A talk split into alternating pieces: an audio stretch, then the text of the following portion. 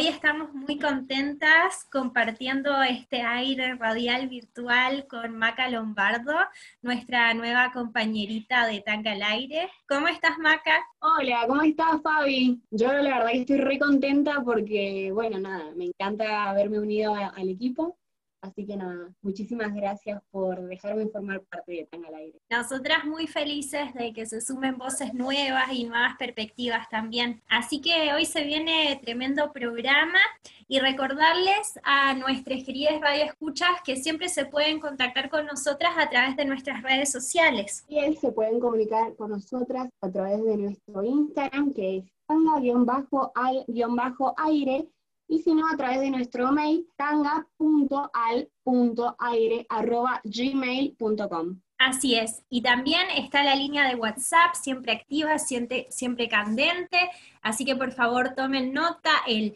más 54 9 261 ay 38 32 127. Bueno, Maca, hoy se viene un programita bien variado, de nuevo tres bloques, y en el primer bloque vamos a seguir desarrollando este ciclo que hemos comenzado la semana pasada acerca de prostitución y trabajo sexual, y en esta oportunidad vamos a abordar eh, un poco, un poco, porque es muy abarcativo, el desarrollo histórico de la prostitución. Sí, eh, bueno, para esto nos tenemos que remontar a mucho, pero mucho tiempo atrás, estamos hablando de ya en las sociedades paganas, en donde se dan tres formas distintas de prostitución. Está, por un lado, la prostitución doméstica, por otro lado, la prostitución sagrada o religiosa, y después ya lo que es la prostitución civil.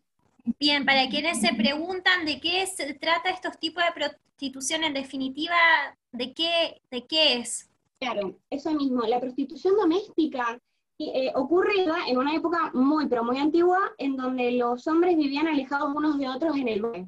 Estamos hablando de, de, una época previa a las leyes y del hombre y de la moral, muy, muy lejos.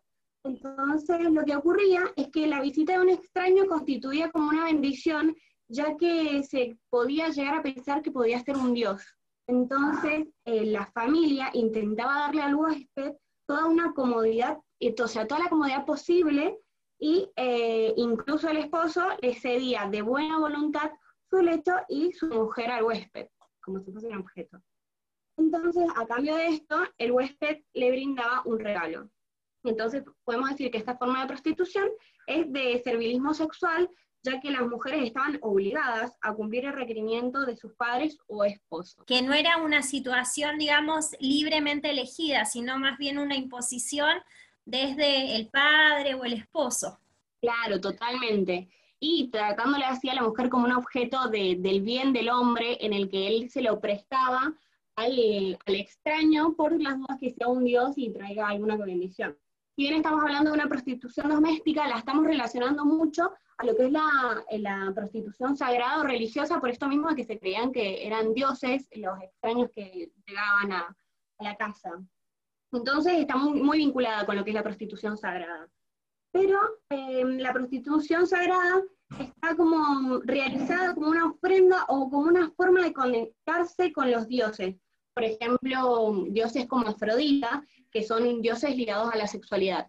Y esto dependía de cada lugar. Por ejemplo, en Babilonia, eh, las mujeres debían al menos una vez en su vida, al menos una vez, tener sexo con un desconocido en el templo de Afrodita.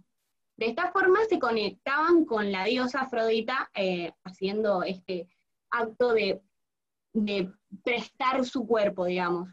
Después, eh, en otro lugar como Armenia, había, estaba en el templo de la diosa Anaitis, que ocurría algo similar, pero era un poco extraño, ya que allí vivían por un largo tiempo en el templo eh, jóvenes, ya tanto hombres como mujeres, y que pertenecían a algunas de las familias más distinguidas. Em, ahí solo se podían ingresar extranjeros que pagaban por el servicio de las relaciones y lo pagaban con un regalo.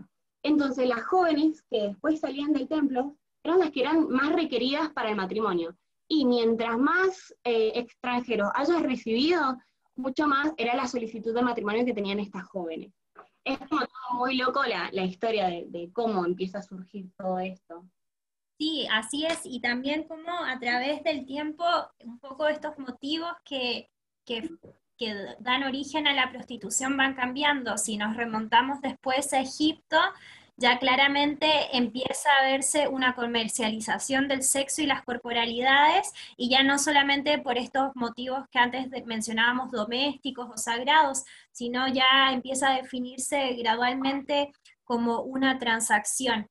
Y hay un antecedente que probablemente una de estas primeras manifestaciones eh, ocurría con las hijas de Ramsés y Cheope, que básicamente realizaban esta prostitución para beneficio de sus padres, pero también como para rédito propio. Entonces, eh, vemos que ahí ya eh, empieza como a vislumbrarse esta prostitución netamente como un trabajo donde pueden también como construir riquezas. Vamos viendo que también eh, las leyes egipcias iban protegiendo a estas trabajadoras sexuales y autorizaban esta actividad. Entonces, de cierta manera, esto va como reglamentándose, va apareciendo en las leyes y la trabajadora sexual va tomando, digamos, un, rol más social. Sí, totalmente. Ya empezamos hablando de la prostitución legal ahí en Egipto. Exactamente. Y si seguimos avanzando de Egipto, podemos saltar a Roma y acá empezamos a ver que ya el Estado empieza a retener eh, algunos, em, como algún porcentaje de las ganancias de estas trabajadoras sexuales, cobrándoles, por ejemplo, un octavo de sus ganancias propiamente dichas. Y además empieza a reconocerse que dentro de las trabajadoras sexuales no todas son iguales, por tanto hay algunas que tienen más privilegios que otras por así decirlo, cierta inmunidad ante esta regulación, ante este control estatal. Y acá se menciona, por ejemplo, a las eitaras, que eran estas trabajadoras sexuales en Grecia, eh, caracterizadas como cortesanas, que se relacionaban con, personas del, estrato académico, como filósofos, por ejemplo, de aquella época. Sí, así es. Incluso acá empieza a ver como, bueno, eh, se empieza a ver todo lo que es el reglamentismo, el reglamentarismo y la esclavitud sexual, por ejemplo, porque en Roma, estamos hablando del siglo III Cristo, alrededor, eh, se ordenaba a las prostitutas la inscripción en un registro especial y el porte de una cartilla.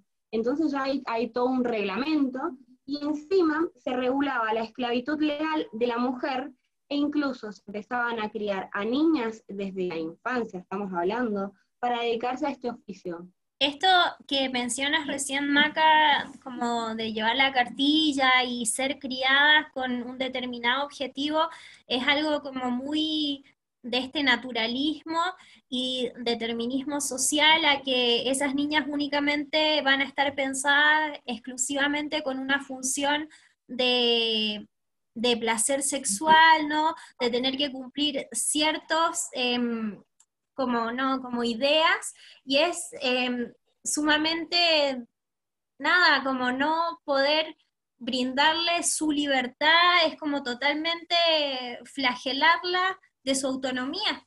Sí, totalmente, incluso eh, esa misma esclavitud a las que se las sometía y se las preparaba, porque incluso eran destinadas a un mercader a perpetuidad, o sea, para siempre las destinaban a un tipo que podía venderlas a otro individuo, pero solo con la condición de que siguieran ejerciendo la prostitución. Entonces, las chicas o las niñas, estamos hablando de niñas, nunca estaban, nunca tenían la opción de salir de ahí. Exactamente, eh, justo esto lo, charlábamos la semana pasada con Sila respecto a las redes de trata que captan muchas veces niñas, adolescentes, mujeres migrantes y las someten a este trato sumamente violento y despiadado y, también las usan, eh, obviamente ellas nunca ven una retribución y son violentadas y realmente es volver a, recrear esta situación de esclavitud sexual y comercialización de corporalidades. Sí, totalmente, estamos hablando de una época bastante antigua y que siga existiendo me parece una locura. Así es. Bueno, la historia de la prostitución recién nombrábamos Roma, Grecia, salta después a lo que son las sociedades judeocristianas y empieza a ver que ya este, este reglamentarismo que recién mencionaba Maca en Roma empieza a aparecer con mucho más fuerza y hay claras manifestaciones de represión hacia lo que es eh, la prostitución y el trabajo sexual. Y acá se nombra esta figura de Moisés, y acá él es eh, quien persigue a la prostitución sagrada eh, como la legal, o sea, esta es la que perdura, pero de alguna manera em, reprime lo que es esta prostitución hospitalaria. Eh, sin embargo, hay algo que es muy contradictorio, porque si bien él prohibía el ejercicio de la prostitución, eh, aún así permitía su consumo. Y eso habla aún de esta doble moral que aún existe. Es que no solo sancionaba a las prostitutas, sino también sancionaba las relaciones homosexuales entre hombres o las relaciones con animales, e incluso con una mujer durante su menstruación y la sanción era la pena de muerte. Sí, esto, Maca, que dices es muy fuerte porque nuevamente viene como a vislumbrar em, el poder que tiene la heteronorma en general sobre nuestras corporalidades. Y por otro lado el dominio siempre sobre la corporalidad feminizada, a que una mujer en definitiva nunca al final es libre de poder decidir cómo quiere llevar su vida sexual, cuándo quiere parir, cuándo no quiere parir, o sea, por ejemplo, el punto esto, ¿no? Que es hasta violentada si está manteniendo relaciones sexuales durante su menstruación. Totalmente, totalmente. Y que incluso, bueno, las mujeres prostitutas eran castigadas con la pena de muerte, pero no se habla nada de quienes consumían esta prostitución. Exactamente.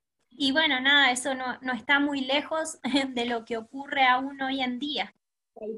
Bueno, esta regulación lo que, mm, lo que llevaba, o sea, la excusa era el enojo de Dios y además lo que serían como razones de higiene y el orden público. Entonces, lo que hacía era establecer drásticos controles policiales a, pues, a prostitutas y a enfermos, porque también eran vistos como impuros. Bueno, desplegó todo un control y represión contra las mujeres hebreas pero hay que estar atento a este dato porque eh, a las mujeres hebreas se le hacía toda esta represión, pero se dejaba la libre prostitución a las mujeres em, extranjeras, incluso él mismo consumía, y, eh, a los, como ya dijimos, a los hombres que, que, estaban en ambas prostituciones, ya tanto sean mujeres hebreas o con mujeres extranjeras, no se les aplicaba ningún tipo de pena. Bien, ahí podemos ver el, claro insignia de este patriarcado que se va tejiendo en la historia y que claramente da cuenta de su, de su parcialidad. Vemos que a través de la historia, esto que recién decías tú, Maca, em, sobre la virginidad y la abstinencia va tomándose con un carácter divino y empieza a esbozarse esta idea que la, mujer ideal, perfecta, debería representar a esta, esta mujer virgen, esta mujer abstinente, y claramente es em, alejarla de la posibilidad también de su disfrute sexual y de su posibilidad ¿no? de elegir libremente. Entonces acá hay una clara idea nuevamente para, de alguna manera, eh, reprimir el tema del trabajo sexual, volviendo a, establecer que el sexo únicamente se realiza con fines reproductivos y digamos el deseo y goce queda totalmente solapado a otra dimensión. Sí, totalmente, totalmente. Y lo, lo loco de todo esto es que estamos hablando de una época muy antigua, pero que, como decías vos recién, eh, que todavía se sigue predicando, que todavía se sigue fomentando estas ideas locas. Y tiene sentido que ahora, o que hubo una, una como llegar a esa virginidad, porque la reprimieron mucho en esta época, matando a todas las mujeres que no fuesen vírgenes. Entonces es como, es loco pensar que incluso haya gente ahora que siga promoviendo esta idea. Así es, eh, antiderechos. Ah. sí. Em, bueno, vemos que también eh, durante la época medieval esta idea de represión eh, fue progresiva, fue perdurando. Existieron también múltiples ordenanzas eh, que negaban el derecho justamente a la realización del trabajo sexual y mm, obligaban a las mujeres por decir así, digo entre comillas, honradas, a usar em, vestimentas especiales, entonces esto también generaba una diferenciación de aquellas em, trabajadoras sexuales. Incluso las tumbas de estas mujeres estaban diferenciadas del resto. Eh, y ahora aquí también pasa esto, ¿no? Que veníamos diciendo que en algunos instantes la prostitución es sumamente repudiada eh, y excluida, pero aún se sigue fomentando o no se penaliza su consumo. Y esto en la época medieval, eh, digamos, sigue continuando, o sea, se perpetúa. Y es más, acá incluso un papa, Papa Clemente VII, obligaba a las trabajadoras sexuales a entregar la mitad de sus ganancias a la iglesia. Entonces, bueno, nada, esto habla claramente ahí de esta doble moral que mencionábamos antes. Así que eh, bueno, hacían, eh, en esta época, bueno, la prostitución estaba en las fiestas, las actividades militares y los puestos. Si bien estábamos diciendo que los policías eran los que reprimían a las, a las prostitutas, pero en las fiestas sí eran permitidas. si tiene que ver con las ganancias, ahí la iglesia se beneficiaba. Entonces todo el tiempo esta constante doble moral de la represión. Sí, es terrible la semana pasada también lo anunciábamos y era como, por ejemplo, también en las redes de Tarata están involucradas eh, las Fuerzas Armadas, la policía, entonces en esa doble figura como de sanción, pero que también eh, reciben como un rédito de todo esto y, permiten que, este sistema, digamos, esclavizante eh, de la trata continúe. Bueno, para saber cómo llegamos a lo que es la prostitución eh, ahora en, nuestros días, hay que saber que a fines de la Segunda Guerra Mundial recién comenzó un periodo de renovación de la moral sexual.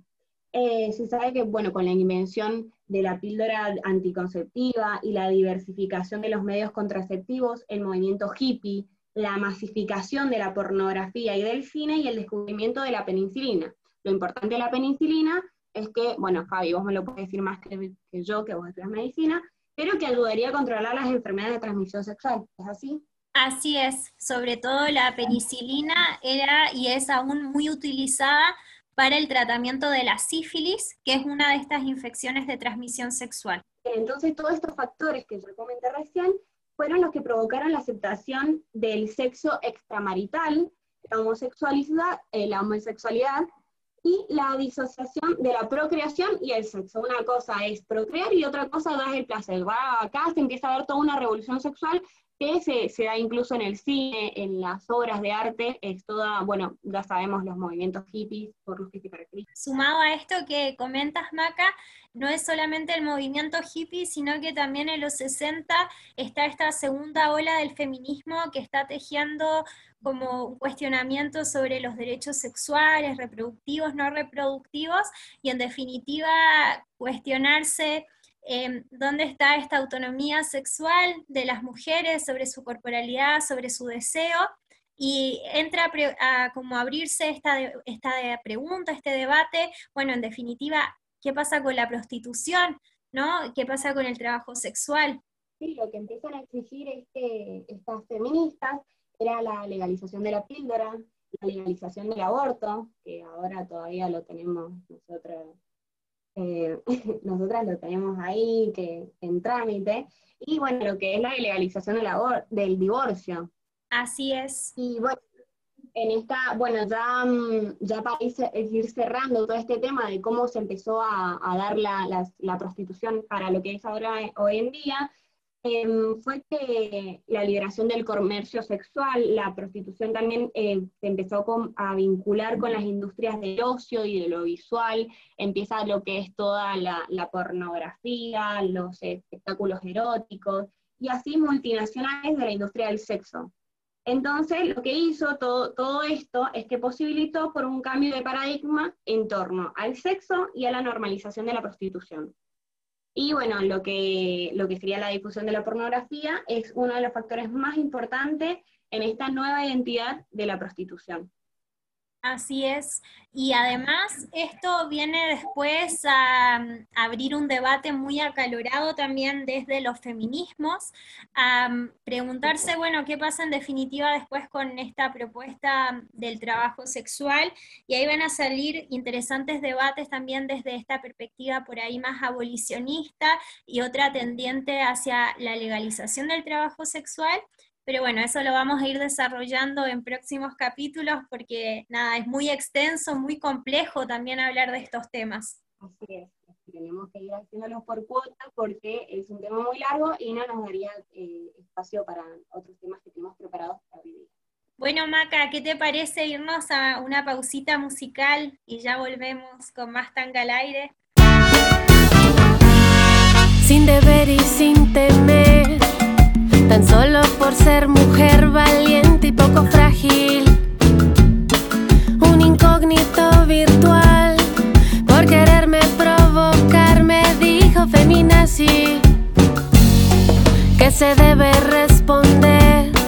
Poco insulto puede haber que llegue a compararse. Mientras él se pavoneó, recordé un sabio consejo,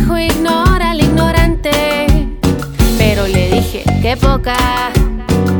Ay, pero qué poca. Qué poca madurez mental debes tener. Ay, ay, ay, ay, ay, ay, qué poca.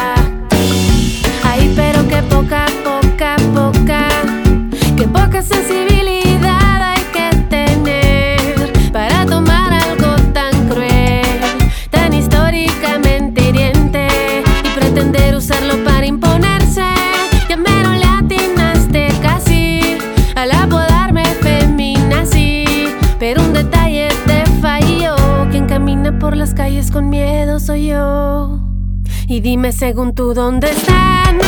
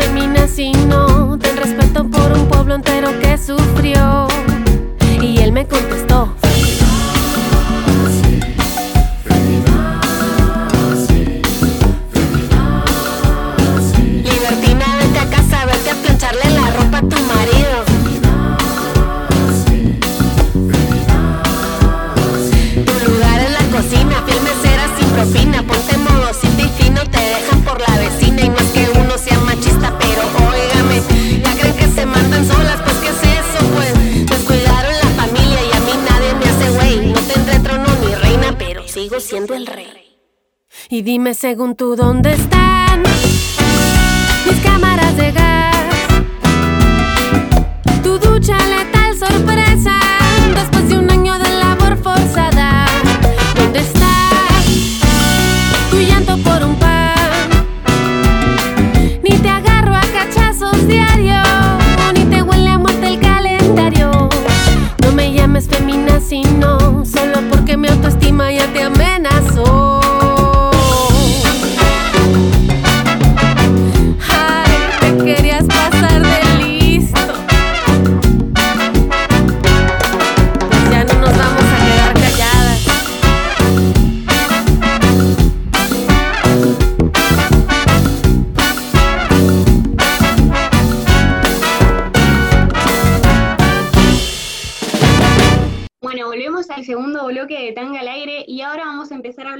de actualidad.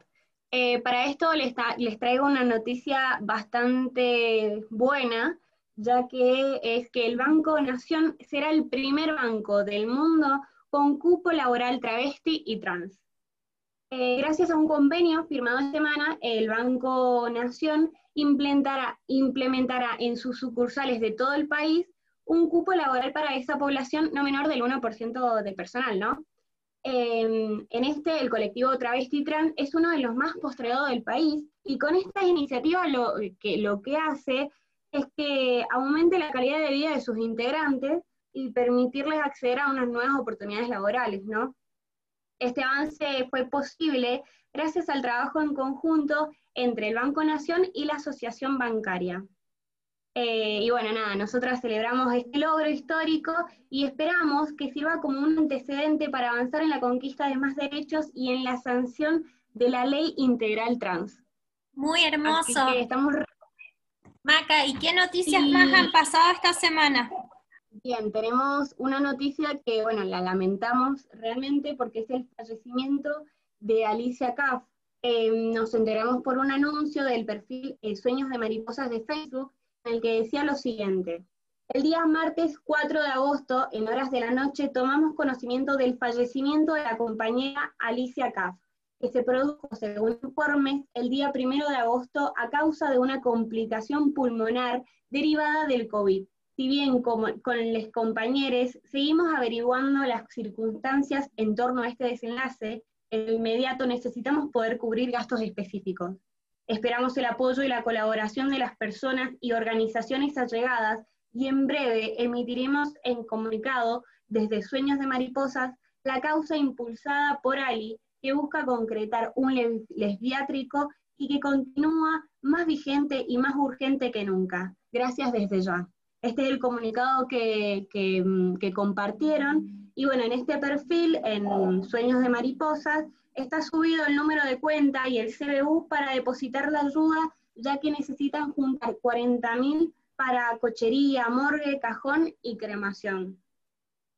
Eh, Alicia Casparela, Alicia, Ali, como, como le solían llamar, era una activista lesbiana, referente de la lucha por las adultas mayores lesbianas, militante en contra del abuso sexual infantil, compañera de lucha por el acceso a la vivienda para la comunidad lésbica de la tercera edad, para lo cual hace años inició un proyecto llamado Sueños de Mariposa, el primer lesbiátrico en Argentina. No te vamos a olvidar nunca, Ali, tus sueños siguen, vivos en nosotras, nosotras. Em, bueno, el pasado 12 de agosto em, hubo una reactivación del caso de Lucía Pérez, para quienes eh, no recuerdan este caso, Lucía Pérez era una adolescente de Mar del Plata que fue em, asesinada en una situación de femicidio en el año 2016. Bueno, resulta que hace eh, dos años ya, el 2018, este caso había sido cerrado, había sido fallado y de alguna manera las dos personas involucradas los principales como, eh, culpables sospechosos habían sido liberados. Esto generó obviamente un repudio desde Ni Una Menos y organizaciones de mujeres, em, objetando que esto era un claro caso de justicia patriarcal. Finalmente, este pasado 12, la sala cuarta de la Cámara de Casación de Buenos Aires anuló el fallo en el que se había absuelto a los imputados por la muerte del adolescente y ordenó que se realice un nuevo juicio. Es muy interesante lo que viene a criticarse porque el tribunal se, lo, lo expositaron de esta manera, inexplicablemente se enfocó a indagar a la personalidad, actitudes y comportamientos anteriores de Lucía, su forma de relacionarse con los varones, su vida social, su carácter y en distinguir la conducta de los imputados. Y a partir de allí considerar si Lucía había consentido el acceso carnal. En definitiva, este fallo demostró el androcentrismo del derecho, descartaron así el, eventual abuso sexual respecto a Lucía, porque ella era una chica con personalidad fuerte. Entonces, esto que, se ha generado esta semana es muy importante porque de alguna manera permite eh, realmente reivindicar la memoria de Lucía y también em, no lo que pasa siempre en estos juicios, empieza a cuestionarse la vida de, la víctima, eh, por qué hizo esto, por qué usaba la falda corta, por qué se, eh, ¿cómo se llama?, juntaba con varones mayores, y ahora si no el foco va a estar puesto justamente en sus agresores. Así que de alguna manera esta justicia patriarcal de a poco se va desarraigando y, y se va escribiendo una justicia en términos más feministas, así que es algo que celebramos mucho. Sí, se estima que el, que el juicio de Lucía, no el juicio, se estima que podría iniciarse en la segunda mitad del, 2021. Bien, ahí van a estar todos los ojos puestos y ya saben, si en vuelta vuelve a haber un fallo indignante, vamos a estar ahí todas repudiando y recordando la memoria de Lucía.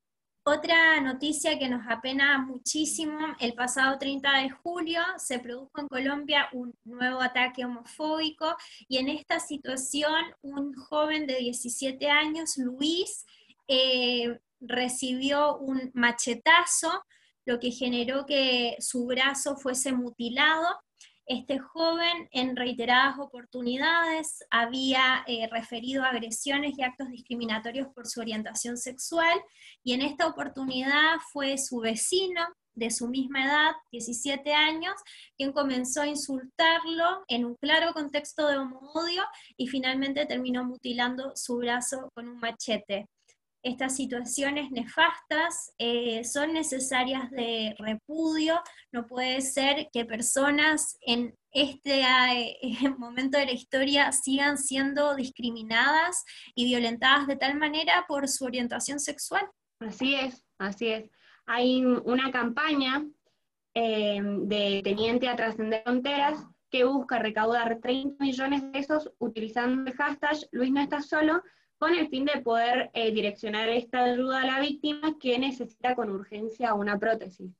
Así es.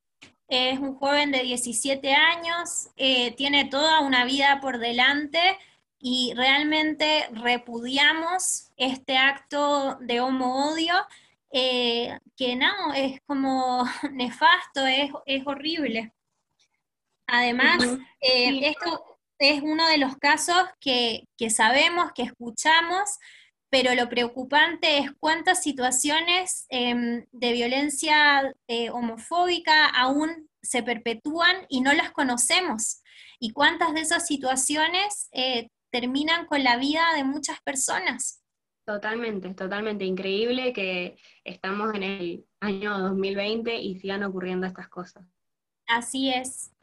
Bueno, este fin de semana se viene el Día de las Niñas y Adolescentes y me parece también preciso recordar la campaña que está haciendo Fundación Huésped en cuanto a los derechos sexuales, reproductivos y no reproductivos que tienen los adolescentes. Por ahí pasa mucho que en el sistema de salud se les infantiliza y es preciso recordar que los adolescentes tienen opinión, son sujetos políticos eh, que pueden decidir también sobre sus corporalidades, eh, pedir información respecto a métodos anticonceptivos, métodos de barrera, así que ya saben, si tienen 13 años o más, pueden consultar en forma autónoma en centros de salud. Y también a partir de los 16 años pueden elegir libremente, sin autorización de nadie, sobre también procesos como quirúrgicos sobre sus cuerpos, ya sea eh, vasectomías, ligaduras de trompa. Bien, genial, genial recordar ese dato. Así es. Por ahí pasa mucho que en centros de salud se ponen objeciones y muchos obstáculos cuando adolescentes consultan y, por ejemplo, no se les entrega preservativos o que sea pastillas anticonceptivas. Y bueno, nada, eso habla de un claro también adultocentrismo eh, del sistema de salud. Totalmente. Bueno, Maca, ¿qué te parece que nos vamos a otra pausita y ya volvemos con Caro Mulne, quien es psicóloga y nos va a estar comentando un poco de qué ha pasado con nuestra salud mental en pandemia y algunos tips de autocuidado. Bien, dale, genial, genial. Me muero por escucharla porque es algo que necesitamos todos.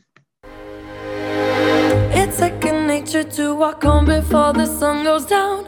And put your keys between your knuckles when there's boys around. Isn't it funny how we laugh it off to hide our fear?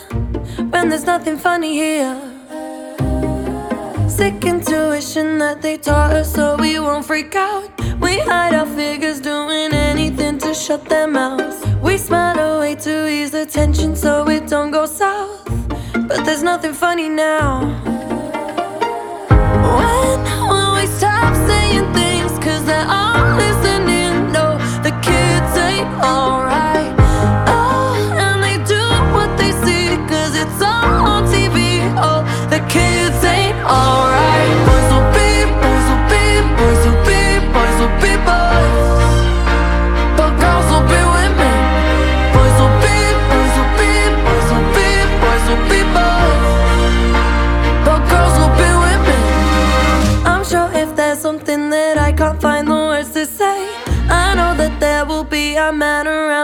The day. And that was sarcasm in case you needed it mansplained. I should have stuck to ballet. When will we stop saying things? Cause they're all listening. No, the kids ain't alright.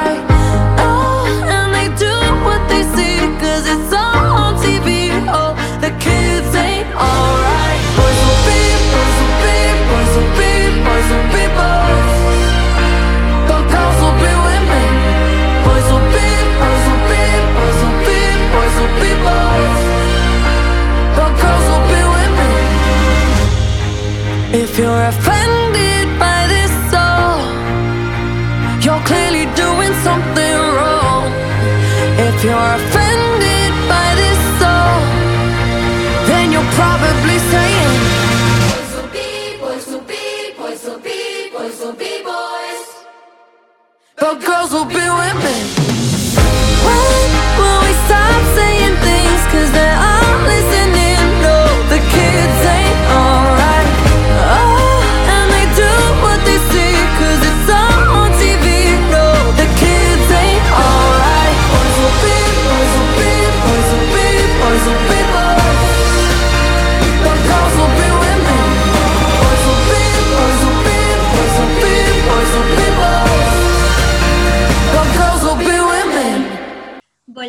Con este tercer bloque de Tanga al Aire en pandemia y como les anunciábamos en el bloque anterior, tenemos una entrevista muy interesante para conversar con Caro sobre el tema de la salud mental y la pandemia, específicamente qué pasa con la ansiedad, el estrés y la angustia que nos ha traído la pandemia y también algunos tips de autocuidado.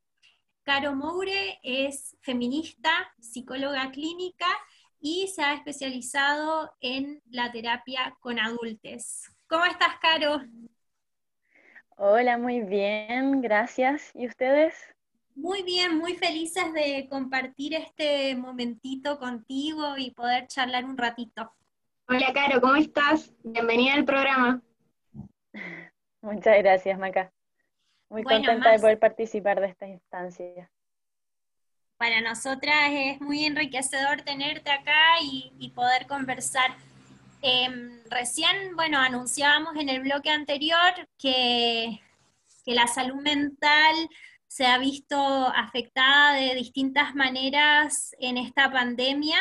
Mucha gente se ha notado, lo ha percibido, sobre todo con esto de educarse en forma virtual, el teletrabajo, se han generado múltiples modificaciones. Para ti, Caro, ¿cuál ha sido el principal impacto de esta pandemia en la salud mental de las personas? Yo he visto mucho estrés, mucha ansiedad y también lo otro que se ve bastante es que eh, el estar en cuarentena, el cambio de rutina y el que la gente ya no tenga como estas salidas, no sé, con les amigues eh, o poder hacer sus hobbies normalmente, los ha llevado también a como obligadamente a conectar consigo mismos. Entonces ha despertado muchos dolores, muchas heridas y dificultades que tenían de antes. Eso es algo que he visto mucho en terapia muchas personas han llegado con temas así, como primero parte como la ansiedad de la pandemia, la ansiedad de estar encerrado y luego conversando van apareciendo estas otras cosas que vienen acarreando desde años, muchos años, pero que han sido, como les digo, tapadas por otras actividades, por el ritmo de vida que llevábamos antes, que era muy agitado también. Claro, totalmente. Caro, tú recién mencionabas que lo que más se ha visto, a tu parecer, es el tema, esto de la ansiedad y el estrés. ¿Cómo se manifiesta en definitiva la ansiedad y el estrés en las personas?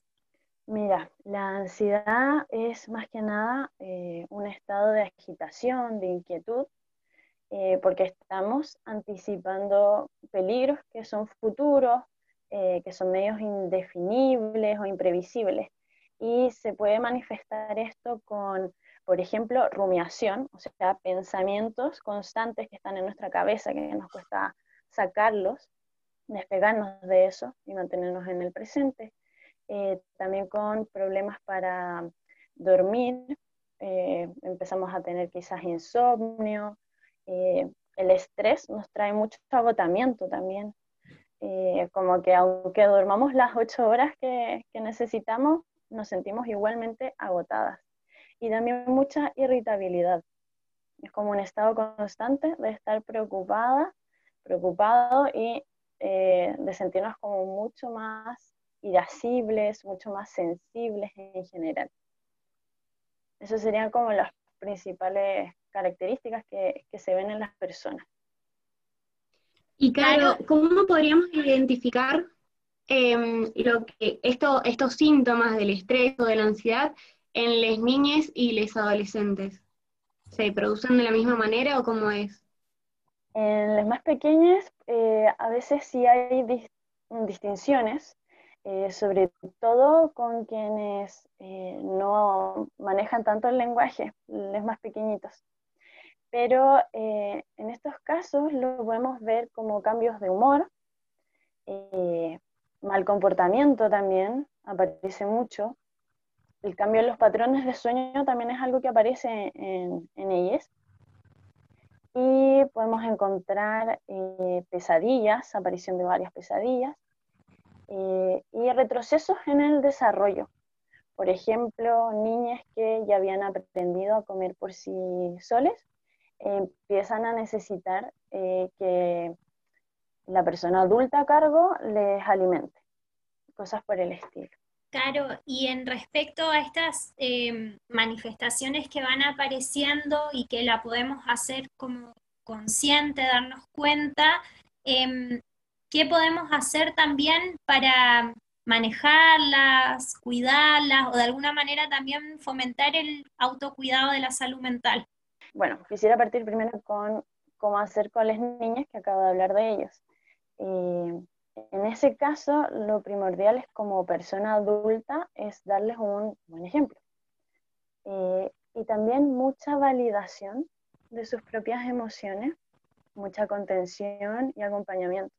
Tratar de evitar el castigarlos, eh, castigarlas eh, si es que vemos que están teniendo estos comportamientos quizás un poquito más agresivos, eh, si es que les está costando dormir, eh, demostrarles, diciéndoles con palabras, comunicándoles que estamos ahí con ellos, que entendemos que es un momento difícil y intentar ayudarlos y ayudarlas a que identifiquen lo que les está pasando y por qué les está pasando porque muchas veces las más pequeñas no, saben eh, lo que les sucede, no conocen las emociones, están en el proceso de, eh, descubrirse.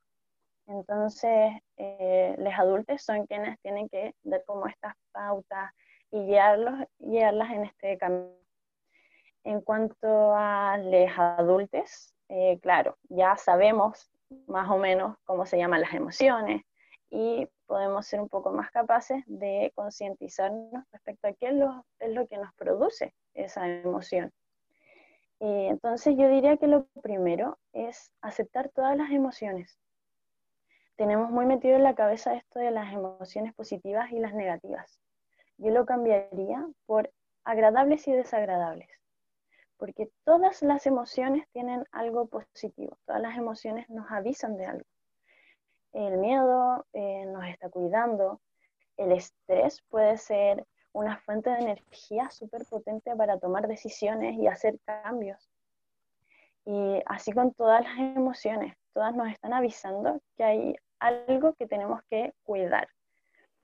Entonces, eh, primero eso, como aceptar las emociones, mirarlas, eh, y no solo las nuestras, sino que las de, las de otros.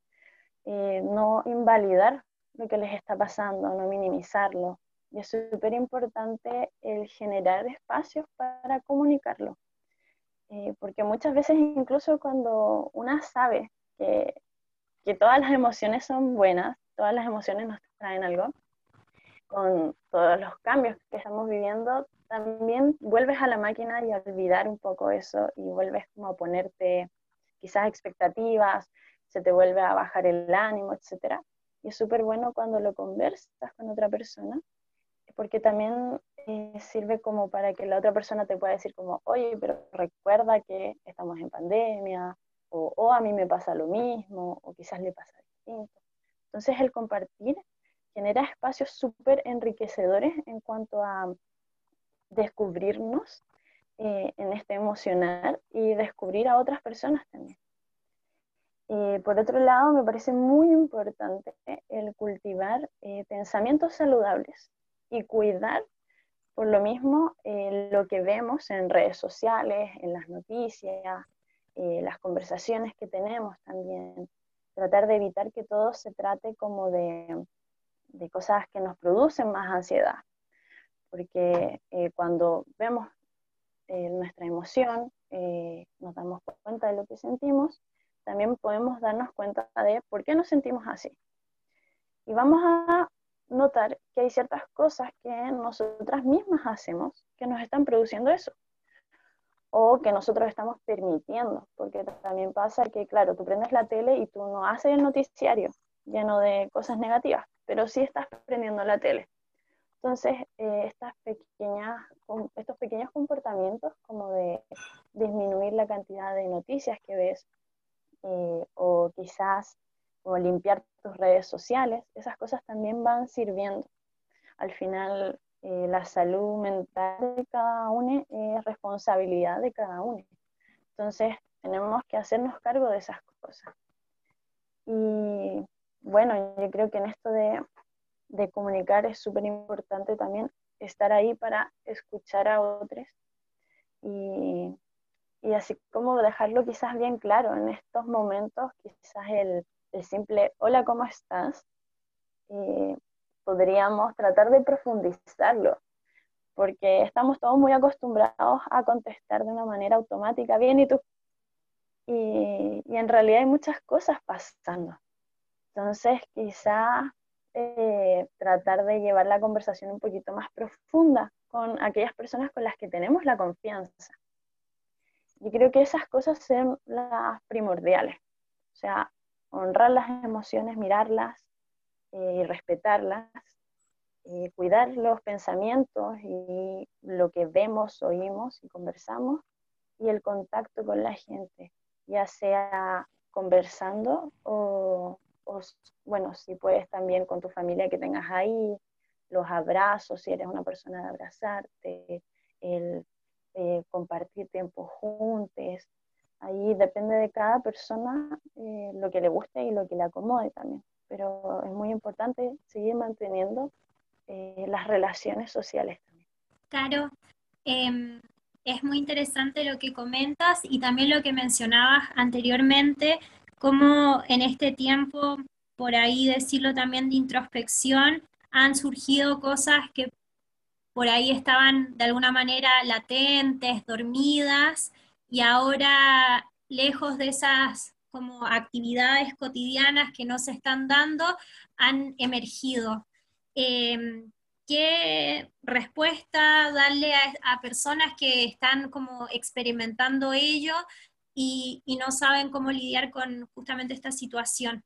Eh, bueno, hay varias maneras de lidiar con esto. Eh, de partida, uno, uno puede conversar con las personas más cercanas que tenga respecto al tema, si se siente en confianza. Eso sirve bastante para desahogarse y también para compartir experiencias y también para hacerlo como más consciente. Muchas veces nos quedamos entrampados en nuestra mente y el hablarlo con otra persona nos permite nuevas perspectivas, nos permite a nosotras mismas sentirlo de un modo distinto, eh, como romper ese ciclo de, rumiación que tenemos en la cabeza.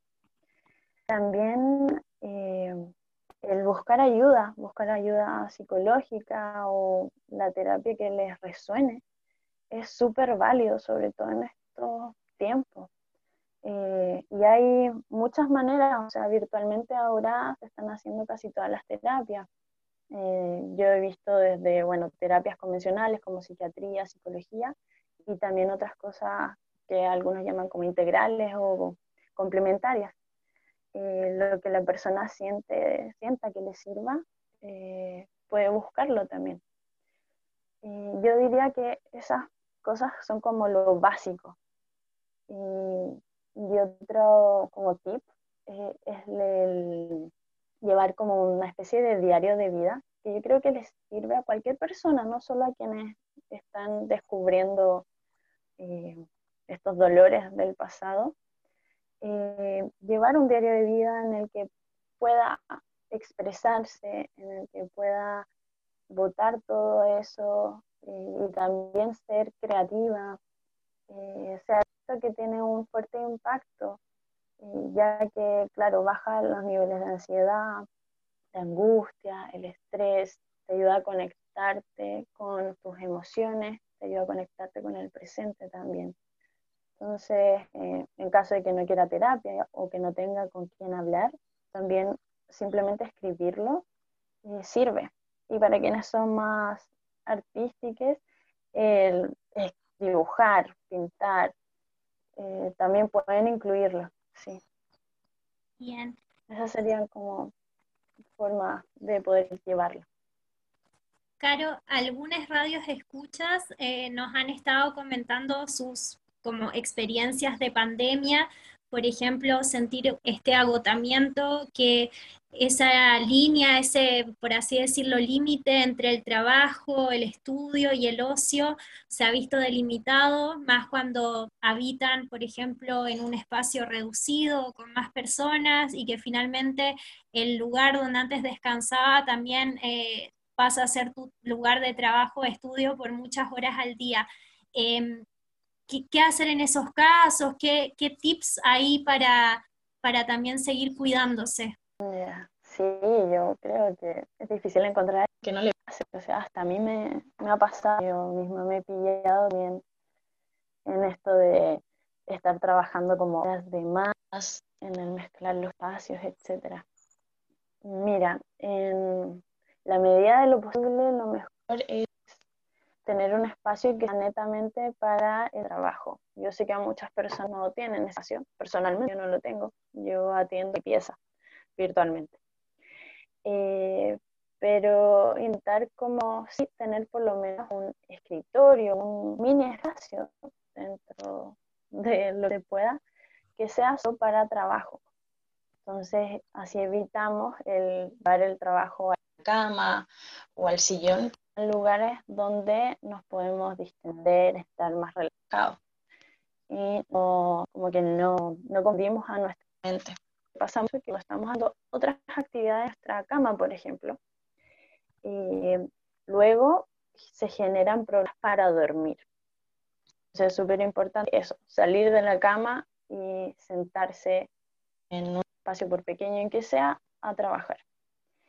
Eh, el generar también rutinas, rutinas que sean flexibles, sí, porque no estamos en pos de ser muy estrictos con otros mismos, eh, por lo que estamos viendo, pero podemos tenernos un horario de levantar, un horario para iniciar el trabajo, un horario terminarlo, eh, cuánto rato vamos a, a tener actividades de ocio, de relajo, actividades en familia, si es que tenemos o queremos.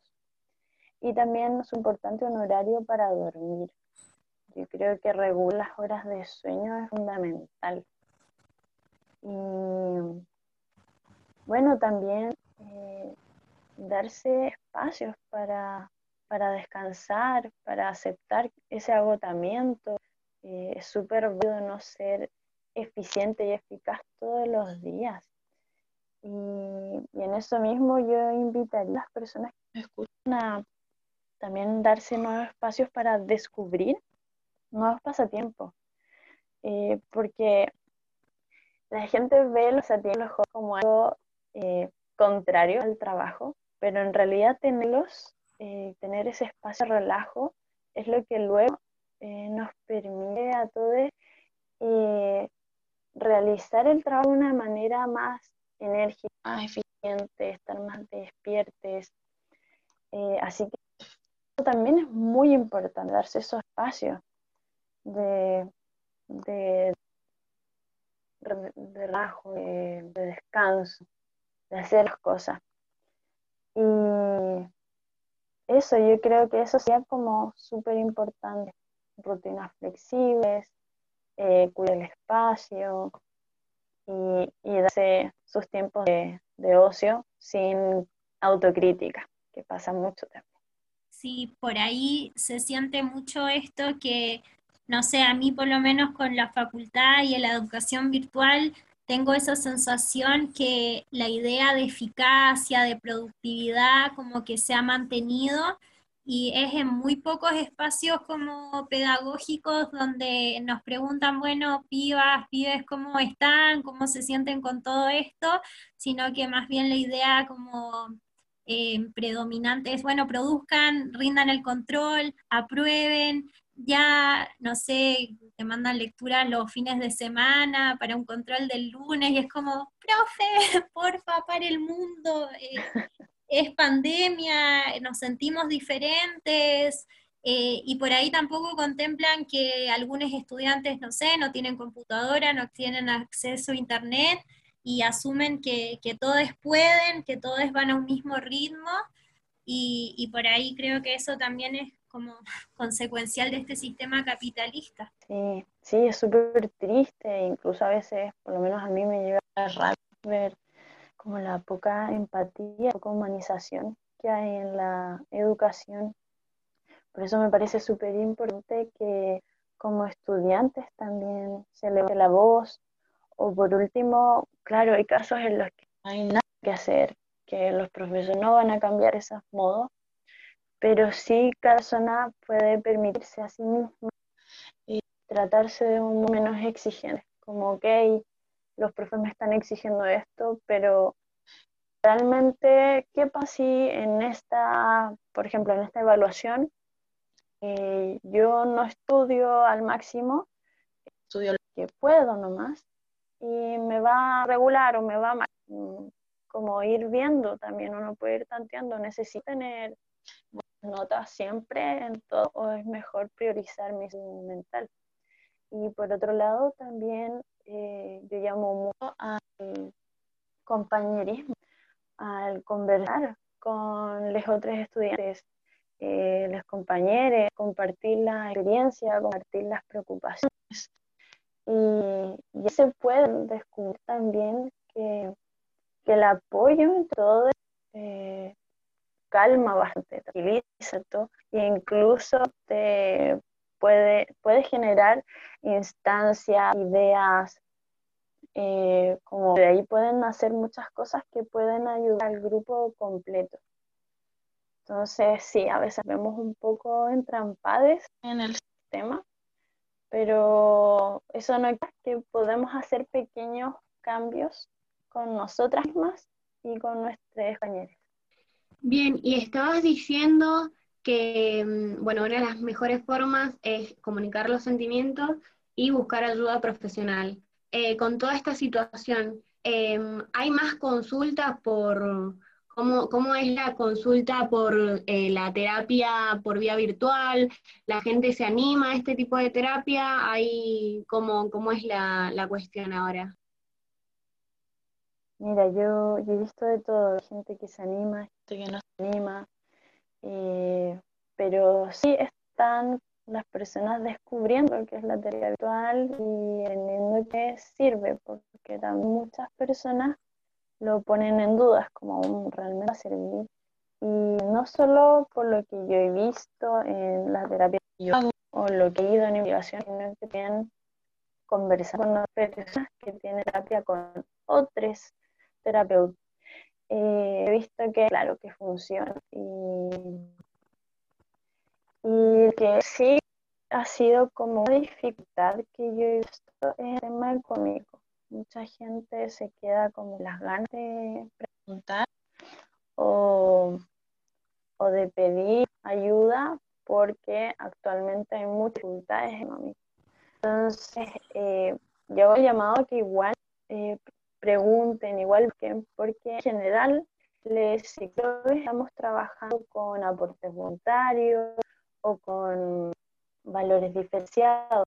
Entonces, que, eso no les detenga, en definitiva, porque en estos momentos eh, estamos pasando todos, yo creo, por tiempos más complicados, por varias dificultades en muchos ámbitos laborales, familiares, económicos.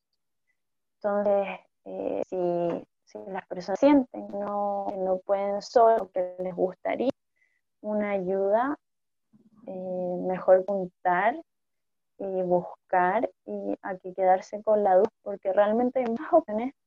Y por lo que he visto, casi todos los terapeutas están dispuestos a trabajar sin importar lo que les paguen, no porque su trabajo no valga, sino que porque sabemos que estamos en tiempos difíciles. Y, y por lo menos personalmente, eh, yo creo que la salud mental debería ser un hecho y no un privilegio. Entonces, por eso yo creo que, que estamos muchos trabajando de esta manera, eh, como con aportes voluntarios y ese tipo de, de precios. Claro, esto que último que, que, señalas es tan cierto, la salud mental debería ser un derecho para todos y no un privilegio. Y es muy lamentable como al día de hoy en muchas ocasiones la salud mental es como puesta en un segundo o tercer plano, muy relegada, siendo que es esencial para poder hablar de una salud integral, una salud holística. Em, queríamos agradecerte mucho tu tiempo, tus ganas de compartir con nosotras en esta virtualidad radial y por estos también tips de autocuidado eh, que son esenciales también para poder hacer eh, esta pandemia mucho más llevadera y no solo en la pandemia, sino en el día a día en general. No, gracias a ustedes por el espacio y claro, por informar a más personas. En realidad yo me he pillado con mucha gente que, que no sabe qué hacer y, claro, es súper válido que tampoco nos, enseñan, no nos enseñan a gestionar nuestras emociones, no nos enseñan a cuidarnos. Entonces, eh, gracias a ustedes por este espacio para compartir esta información. Y ¿cuál sería tu contacto? ¿Cómo la gente se podría contactar con vos por si le quedó alguna duda de esta entrevista y quisiera sacársela? Eh, bueno, por Instagram, yo tengo Instagram que es psicóloga.carolinamoure. El Moure se escribe así tal cual. Y ahí yo subo posts de eh, también eh, psicoeducativos con información, varios tips sobre este mismo tema y sobre otros temas también. Y ahí me pueden escribir ah, por mensaje directo. Eh, solo estar pendiente, que también muchas personas que, a las que le hago terapia me escriben por ahí. Entonces, cualquier cosa, que consulten por si quieren información eh, a ese Instagram. Sí. Genial, Caro. Buenísimo. Maca, se nos ha pasado volando esta hora radial y muy contenta de haber compartido este espacio contigo, eh, que te sumes también a este equipo y gracias Caro también por esta hermosa entrevista y, por tu tiempo. Así que queríamos agradecerte desde toda el equipo de Tanga al Aire. Y Maca, nos reencontraremos la próxima semana en un nuevo episodio de Tanga al Aire en Pandemia. Dale, muchísimas gracias por dejarme participar de, la equipa y de, bueno, de formar parte de esto y de hablar de estos temas que en muy pocos lugares se hablan y que son súper necesarios. Y muchísimas gracias a vos, Caro, por toda la información. Gracias a ustedes, chicas. Mucha suerte. Chao, hasta la próxima.